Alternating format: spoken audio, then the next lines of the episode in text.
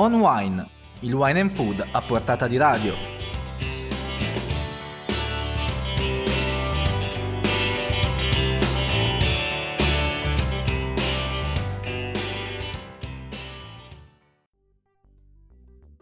Buona serata a tutti gli ascoltatori, torna come ogni venerdì On Wine, rubrica di notizie e curiosità sul mondo del vino e del cibo, in onda su Wine News TV. Oggi 6 giugno cominceremo con l'ascoltarci il sentiment sui primi mesi del 2019 da parte di alcuni nomi top dell'Italia del vino, gruppo da oltre un miliardo di fatturato che riunisce alcune tra le più importanti realtà italiane del vino. Spazio poi a un'analisi dell'Unione Italiana Vini che ha valutato i fondi OCM vino utilizzati negli ultimi 10 anni, che l'Italia ha sfruttato sfruttato di più e che hanno contribuito alla grande crescita dell'export. Parleremo poi di una passione dei wine lovers, quella per grandi bottiglie, etichette rare e vecchie annate, che è molto più di una nicchia e tutt'altro che una moda passeggera, per poi chiudere con il legame tra il vino e i mondiali di calcio femminile al via da stasera in Francia e la nostra immancabile agenda degli eventi selezionati per voi da Wine News. E allora non resta che alzare il volume, rilassarsi e si comincia!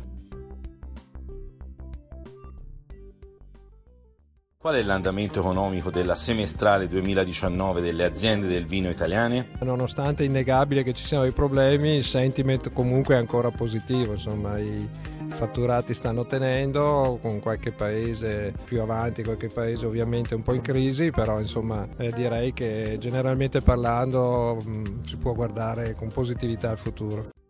Ad esprimersi sulla situazione del vino italiano era Andrea Sartori, alla guida dell'omonima azienda della Valpolicella e presidente dell'Italia del Vino, gruppo formato da 21 tra i nomi più importanti del vino italiano, da Gruppo Italiano Vini a Librandi, da Castello Banfi a Ferrari, da Marchesi di Barolo a Zonin, da Santa Margherita a Zaccagnini, fresca New Entry, annunciata il 4 giugno a Roma per i 10 anni dell'organizzazione, che mette insieme una produzione di oltre 180 milioni di bottiglie, 11.000 ettari evitati, più di 1,2 miliardi di euro di fatturato complessivo, il 10% dell'intero export italiano e la presenza in oltre 80 mercati del mondo. Un parterre fatto da imprenditori e manager sempre in prima linea, capaci meglio di tante ricerche di leggere e capire i sentiment del mercato del vino, d'Italia e del mondo ed indicare la rotta perché il settore possa crescere ancora. Lo hanno fatto a Wine News e il risultato è che il vino italiano, almeno in questa prima parte del 2019, è in salute nonostante il mercato interno mostri deboli segnali di ripresa e uno scenario mondiale sempre più complesso complesso dove alla competizione sempre più forte si aggiungono dinamiche ormai note dalla Brexit alle guerre dei dazi. Tutto questo con la consapevolezza che muoversi insieme e fare squadra tra imprese non solo aiuta tutti, tanto ad investire sia nei mercati che hanno fatto fino ad oggi il successo del vino italiano nel mondo, dagli USA al Canada, dalla Germania al Regno Unito, e sia in quella promessa del futuro, ancora sospesa per il vino italiano tra sogno e realtà, che è la Cina.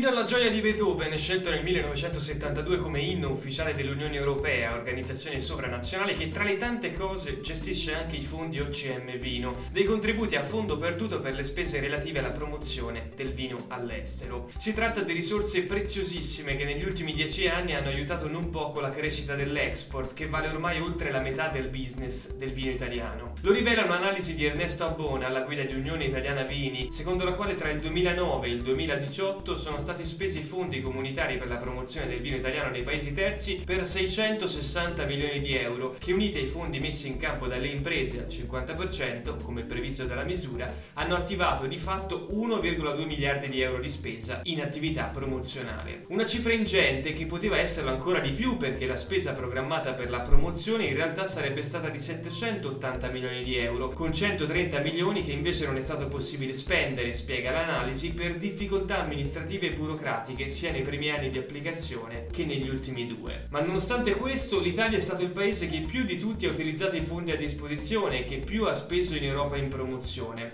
Tra il 2014 e il 2018 il bel paese ha speso il 50% del budget europeo contro il 24% della Spagna e il 20% della Francia. E nonostante la grande frammentazione del sistema produttivo del vino italiano, dai dati emerge che le cantine italiane alla fine hanno saputo fare aggregazione, almeno per l'utilizzo di questa misura, al punto che la spesa media per beneficiario tra il 2014 e il 2017 è stata di circa 279.000 euro per l'Italia contro i 91.000 per la Francia e i 72.000 della Spagna. Sforzi che evidentemente hanno prodotto i risultati. Nel periodo 2010-2018 le esportazioni di vino italiano sono cresciute dell'8% all'anno in USA, del 5% in Svizzera e Norvegia, del 4% in Canada, del 6% in Giappone, ma anche del 16% in Cina e del 12% in Corea del Sud. Numeri che ribadiscono quanto questa misura sia importante e quanto delicato sia affrontare il futuro in fase di revisione della PAC post 2020, guardando, ricorda Bona, anche alle nomine della prossima Commissione europea. Hai ragione tu, sono sempre io a voler esplodere, non mi accontento mai. E tu mio grande dono, motivo dei miei giorni, vorrei non deluderti. Eh. E voglio star con te, moltiplicare il tempo, conquistare le alte cime, insomma, voglio star con te, ma l'uomo che c'è in me a volte è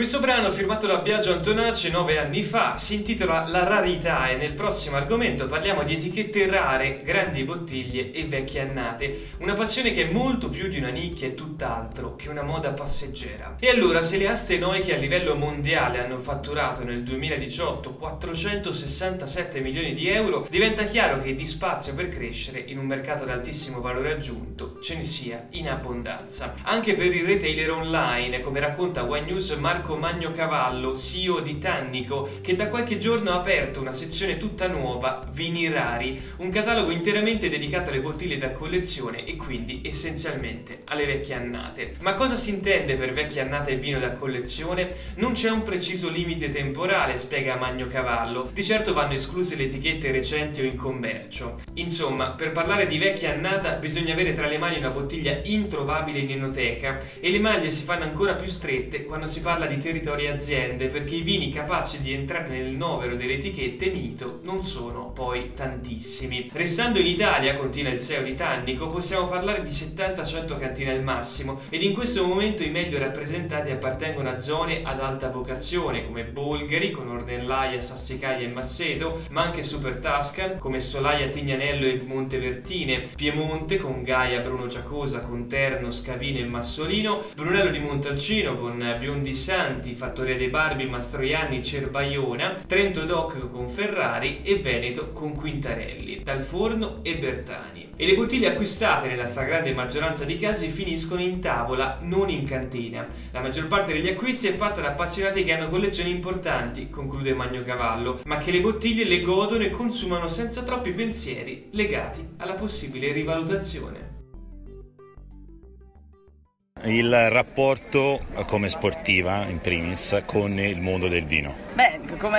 deve, deve, essere cauto ecco, il rapporto col mondo del vino, però no, eh, personalmente ho anche fatto un corso una volta per cercare di capirsi qualcosa di più. Devo confessare che purtroppo non sono a, ai livelli, neanche lontanamente ai livelli della gente che sta qui, in fatto di, di conoscenza, però il vino mi piace, sicuramente è, è una cosa da, da, da, da, gustare e soprattutto che non può mancare una cena in compagnia, è uno dei, penso, dei piaceri della vita. Il capitano della nazionale femminile di calcio, Sara Gama, ha raccontato a Wine News il suo rapporto col mondo del vino in un'intervista rilasciata lo scorso settembre a margine del premio Casato Prime Donne, assegnato dalla Griffe del Brunello guidata da Donatella Cinelli Colombini. Gama è stata incoronata prima donna 2018 perché rappresenta la risposta femminile ai cori xenofobi degli stadi di calcio maschile e altri episodi di violenza e razzismo che hanno avuto per oggetto atleti italiani di colore. Questa la motivazione del riconoscimento. Classe 1989 di madre triestina e padre congolese, laureata in lingue, pilastro della difesa della Juventus, campione d'Italia, Sara Gamma ha militato due anni con la maglia del Paris Saint-Germain in Francia, dove le azzurre in questi giorni giocheranno i mondiali, competizione che mancava da vent'anni e che i colleghi maschi sono riusciti a saltare. L'Italia, capitanata da Sara Gamma e allenata da Milena Bertolini, debutterà domenica alle ore 13 a Valenciennes contro l'Australia. Alzare la coppa al cielo, vista la concorrenza e il gap italiano, è un traguardo quasi impossibile possibile, ma nello sport si sa, mai dire mai.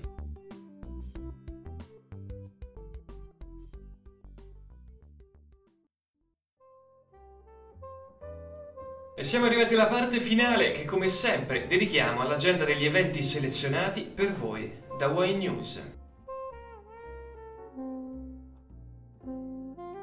Recentemente aspre polemiche hanno investito il mondo dello street food, con critiche e proteste sulle norme che ne regolamentavano la vendita di cibo da parte dei ristoranti, anche stellati, e agriturismi. Ma di fatto quello dello street food è un fenomeno saldamente diffuso e particolarmente amato da milioni di italiani. Non a caso nelle Marche ci si prepara per l'Europa Street Food Festival in scena dal 14 al 16 giugno nel lungomare di Pesaro. L'edizione numero 5 si prepara ad accogliere decine di track provenienti da tutta Italia, cucine itineranti internazionali internazionali, cooking show guidati dai migliori chef nazionali, laboratori gastronomici, approfondimenti su gusti e alimentazione, presentazione di libri, concerti e una novità, il bakery e pastry street food, perché anche il dolce vuole la sua parte.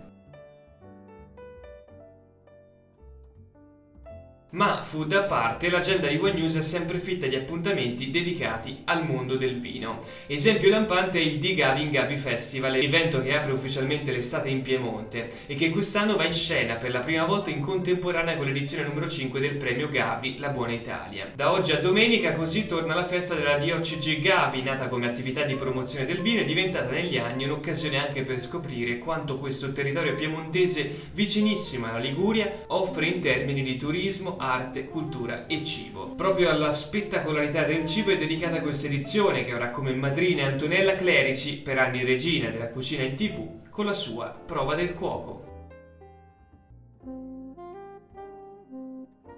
Domani e domenica sono i giorni dedicati al Vermentino. Nell'antico borgo di Castelnuovo Magra, alla Spezia, arriva l'edizione numero 10 di Benvenuto Vermentino, la grande manifestazione neoculturale dedicata ai maggiori produttori di questo vino tra Liguria, Toscana e Sardegna. Due giorni in cui conoscere le cantine di tutta Italia e degustare oltre 100 etichette tra incontri, laboratori, cooking show e degustazioni guidate.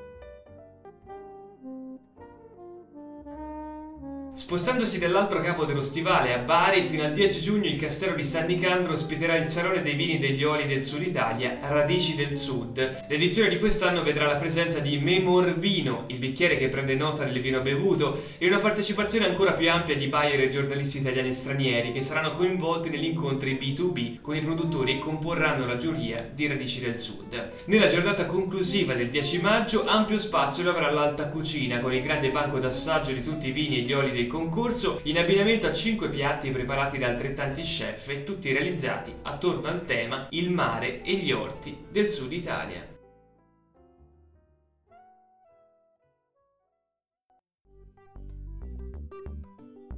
E siamo arrivati alla fine della puntata di oggi di On Wine. Prima di chiudere ricordo come sempre di seguire il sito, newsletter e social di Wine News per sapere tutto quello che succede su Wine in Food in Italia e nel resto del mondo. Noi ci vediamo il prossimo venerdì, un saluto a tutti e un buon fine settimana.